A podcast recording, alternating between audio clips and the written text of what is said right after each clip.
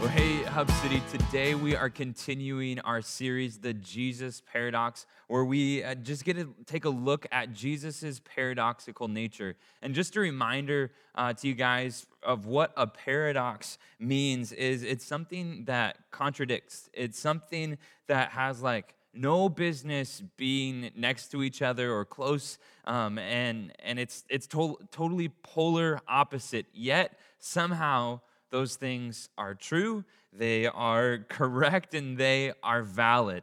Um, and, and it's kind of crazy to make the claim that Jesus is a paradox, but we see throughout Scripture, and we saw last week that Jesus is a paradox, and he's a paradox of 100% man, 100% God, and he is that 100% of the time.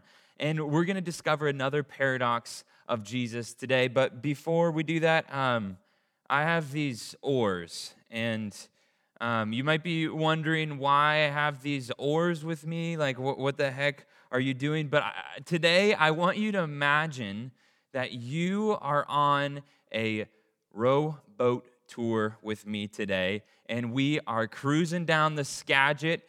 Um, and just bear with me. I've never done this in real life or in imaginary tour guide, but um, just keep your hands and feet inside the vehicle and you will be safe throughout today's message. Um, but I, I, want us to imagine that we are rowing down the Skagit River. And you might be wondering why I have grace and truth on my oars. And here is why I have that. I want you to imagine if for some reason I just put my grace oar down and then we start paddling and I, I start paddling with this oar and this oar only, and we're just going in circles, right? If I just paddle with one oar, man, we are gonna go in circles. And I hate to break it to you, but eventually I'm just gonna throw up because I can't I can't do with dizziness and going around in circles. It's just gonna be crazy.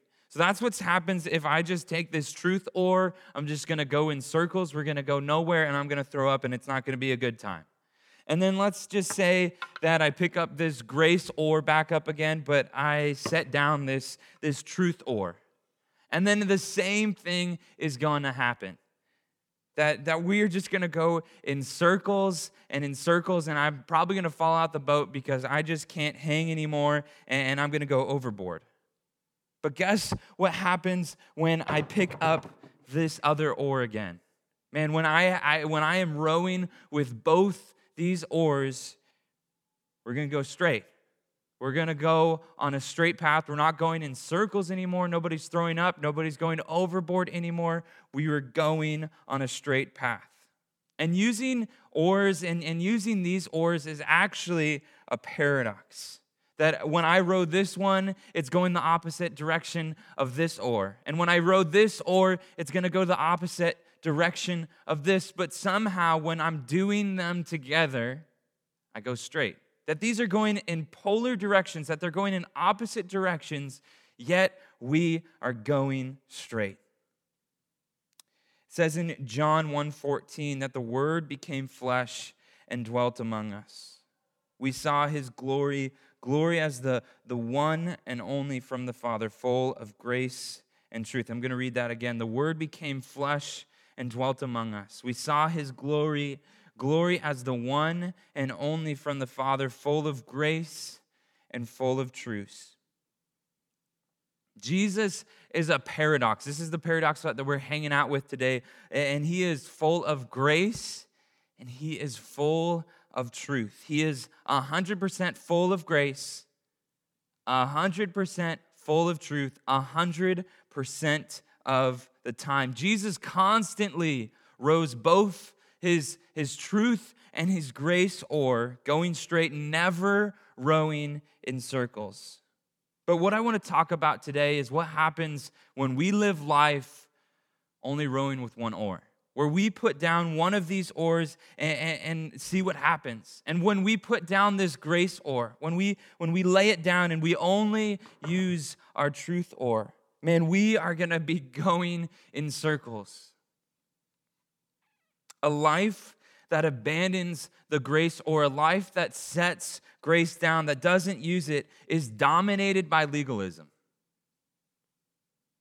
We are going in circles, paddled by arguments because we want to be right.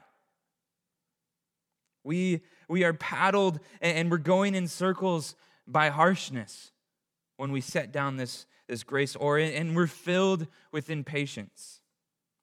And there's this, this scripture in John that I think represents what our lives can look like when we set down this grace oar. It says this in John 8, starting in verse 3. The teachers of the law and the Pharisees brought in a woman caught in adultery. They made her stand before the group and said to Jesus, Teacher, this woman was caught in the act of adultery. In the law, Moses commanded us to stone such women. Now, what do you say? They were using this question as a trap in order to have a basis for accusing him. But Jesus bent down and started to write on the ground with his finger. When they kept on questioning him, he straightened up and said to them, Let any one of you who is without sin be the first to throw a stone at her. And reading this scripture, man, the Pharisees point something out to us. What that is, the Pharisees show us then that, that when we put our grace down, when we put our grace oar down, we pick up stones that we replace the grace that we once had with stones. And, and what we're doing is we are expecting to fix people. We are expecting to fix their problems. We're ex- expecting to fix their sin and their stories with these stones. That we're expecting to fix these people with legalism, with intolerance, with impatience, with harshness, with expecting perfection from there from them. I was driving on the freeway a couple years ago from, uh, from work and going home to Bellingham, and I was just singing really loud and having a good, good ride, and all of a sudden, boom, a rock hits my windshield. And, and the aftermath of that was crazy. There is this big gash, there is this huge crack in my windshield. And over time, that crack began to get bigger and it got bigger and it got bigger and it, it started to affect the way that I was driving. It wasn't on my driver's side, it was on my passenger side, but it was getting so big over time that it started to come on my driver's side. And guys, when we are, are throwing stones that is fueled by legalism and impatient, it brings destruction to people's stories, just like that rock brought destruction to my windshield. When we throw stones and, and expect people to be perfect and, and, and treat people with harshness and intolerance, man, we bring destruction to their lives. And I want you to think about this. Who in your life right now are you trying to fix? Who is somebody that you are trying to fix with impatience, with arguing, with expecting them to do the right thing every single time? Who are, who are you trying to fix? Or maybe there's, there's certain sins that just get underneath your skin and you try to fix those sins with stones. Maybe it's, maybe it's uh, abortion or homosexuality or, or, or smoking weed or you name it, right? There's, there's certain sins that we, we just put down our grace paddle and we say, man, I'm going to be legalistic. I'm going to be harsh. I'm not going to tolerate that sin. And we are clenching this stone in our hand so tightly. But let me tell you this stones are not the solution to a sin problem. And we see that in John 8. Stones are not the solution to a sin problem. You know what is the solution? Jesus is the solution. So, actually, the real problem here is an absence of Jesus. If the solution to our sin problem is Jesus, then the real problem is an absence of Jesus. And when we put down our grace paddle, when we don't hold on to grace and we are not displaying grace, man, we no longer display Jesus. When we are not living with grace and, and, displaying that, we are not displaying Jesus. Because an absence of grace is an absence of Jesus. Because Jesus is a paradox of 100% grace, 100% truth, 100% of the time. But here's the awesome thing you and I get to put Jesus on display. That you and I, as we go into the grocery store, in our, in our schools, in our, in our work, or wherever we go, in our homes, man, we get to put Jesus on display. And, and what this means is putting Jesus on display means that we are, are learning to set down these stones that we hold on to so tightly and we pick up grace instead. There's a pastor, his name's Luke Lezon, and he says this It's hard to throw stones if you're busy washing feet. It's hard to throw stones if you're busy washing feet. And I want to I want to pick up this grace oar and see how this boat steers. In John 1 verse 16 it says this, "For from his fullness we have all received and grace after grace." For the law was given through Moses, grace and truth came about through Jesus Christ. Now, we, uh, we don't see grace. Grace isn't like an art museum where you just you look at art from afar. That you don't get to like have a hands-on experience at an art museum. Like imagine if someone went up to the Mona Lisa and just touched it. Like they they would be screwed, right? Like they would be in so much trouble. Art museums are not meant to be uh, hands-on experiences. It's meant to just look at art, and grace is not that. Grace, we receive it, we participate in it, and we experience it. And as it's talking about this verse in John, is that that we experience the fullness of His grace. That we don't get a, portion. We don't get half. We don't, we don't get just a little bit of, of God's grace. We get the fullness of it. We get to experience every last bit of it. We get grace after grace after grace. You know what? Jesus and his history is, is full of grace. His, his past, his present, and his future is filled with grace. And this grace that we're reading about in John, man, it can actually be translated into one blessing instead of another, or one blessing replacing another. And that blessing or that grace that was replaced was the law that was given by God to Israel through Moses. The law was a blessing because it, it pointed out our need for a Savior. We see all throughout the Old Testament that the Israelites are given chances, that they're given laws, they're given rules, but they can't follow it. And what that is telling us that that's actually a blessing. It's, it's grace because it's saying, man, I can't do this by myself. I cannot be righteous. I cannot achieve salvation all by myself.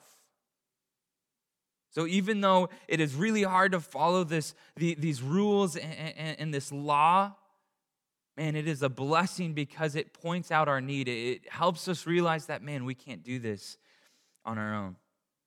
And what replaced this law was grace and truth, was kindness and faithfulness of God. And that came through Jesus to dwell in our neighborhood, to dwell in our hearts, so, what we're realizing is we need both oars. We need both oars to go straight. We need the paradox of Jesus of 100% grace, 100% truth in our lives. Because truth points to our need of a Savior. We can't do it without truth. We need truth. But grace connects us with that Savior. It gives us a chance to be made righteous, to be justified before God. And, and what we're seeing is that, that Jesus' grace leaves a sweet taste in those who experience it. It leaves a sweet taste in those mouths who experience God's grace. We see this with the disciples all throughout the Bible. that, that they experience Jesus' grace at the wedding of Cana, where he turns water into wine, that they literally get to taste the sweetness of Jesus' grace. And we see it with feeding the 5,000, where Jesus takes five loaves and he takes five fish and he feeds 5,000 plus people. The disciples got to literally taste the grace that Jesus displays in their lives. And we see that when he calms the storm, that Jesus brings grace. We see when he dies on the cross as an innocent man, Jesus displays grace. And just like the disciples got to experience it and have this sweet taste of grace in their mouth, man, you and I get to like experience this grace still today. It says this in Romans 5, starting in verse 12. Therefore, just as sin entered the world through one man, and death through sin, and in this way death came to all people because all sinned. To be sure, sin was in the world before the law was given, but sin is not charged against anyone's account where there is no law.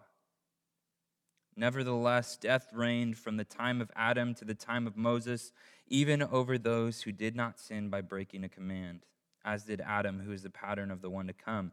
But the gift is not like the trespass, for if many died by the trespass of one man, how much more did God's grace and the gift that came by the grace of one man, Jesus Christ, overflow to many. Nor can the gift of God be compared with the result of one man's sin. The judgment flowed one sin and brought condemnation, but the gift followed many trespasses and brought justification. For if by the trespass of one man death reigned through that one man, how much more will those who receive God's abundant provision of grace and of the gift of righteousness reign in the life through one man, Jesus Christ. Jesus' grace knocks you over like a domino. That, that there is impact in the grace that Jesus has in your life. Because the abundant gift of grace changes your life forever, just like this trajectory of the domino. Man, we, we, are, we are justified. We are, we are made right before God, as it says earlier in Romans 5. That we get to live now in peace and harmony with God because of what Jesus has done and the grace that He's displayed in our lives. Jesus' death on the cross vetoes the sin in our lives. It is bigger, it is more powerful, it has more impact in the world than sin does. Grace defeats sin. Jesus' grace has impact in our lives. And now let's see what happens when we add more dominoes to this equation. And I want you to imagine these dominoes as, as people. That there are people around you that are unaware of the grace that is available to them, that is free to them, that they have access to. And you and I, we have the opportunity to pass this grace along to those that we come in contact with. We get to have them participate and experience the, the very grace that, that changed our lives. Imagine the impact that grace has when we pass it along. I want you to think about a thousand dominoes. There's always these cool videos of, of thousands of dominoes and, and one tips over and then the rest fall over just because of that one domino at the beginning. Right? All of these dominoes fall over because one domino started that sequence. All of us get to experience grace because Jesus started it all. That Jesus, because he died on the, gra- the, the, the cross, because he is filled with grace, we get experience that grace. Now, just like these dominoes that just fell and knocked one over after another, man, we are meant to pass this grace along. That we are not supposed to hoard this grace and, and keep it. We are supposed to pass along this grace. My question for you are, are you going to be the last domino to fall? Are you going to let your life be, be filled with legalism, with harshness, with this intolerance, with expecting people to be perfect? And be this last domino to fall, that there are people around you that are waiting to experience this grace that is free and available to them. Are you going to be somebody that's filled with grace and impacts the people around you because Jesus has impacted you?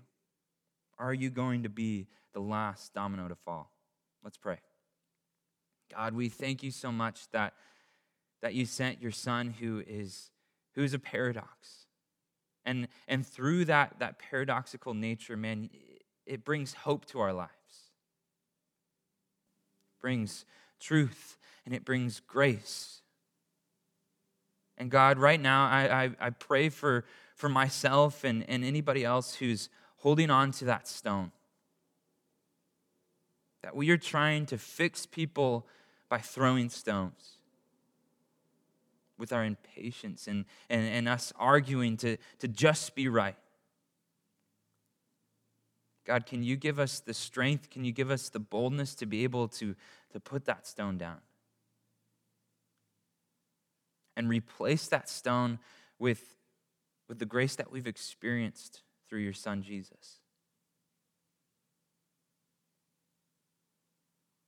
Can you give us the strength to let go of, of this rigid, rigidness? God, we thank you that, that your grace vetoes our sin, that it, it defeats it and that we are justified, that we are made right before you. God, may we be people who, when we come in contact with one another, that we are filled with grace, that we, we knock them over with grace. God, we thank you that your grace has made an impact in our future, in our eternity. We love you. In your name we pray. Amen. If you'd like more information regarding Hub City Church, find us at thehubcitychurch.com. Thanks for listening.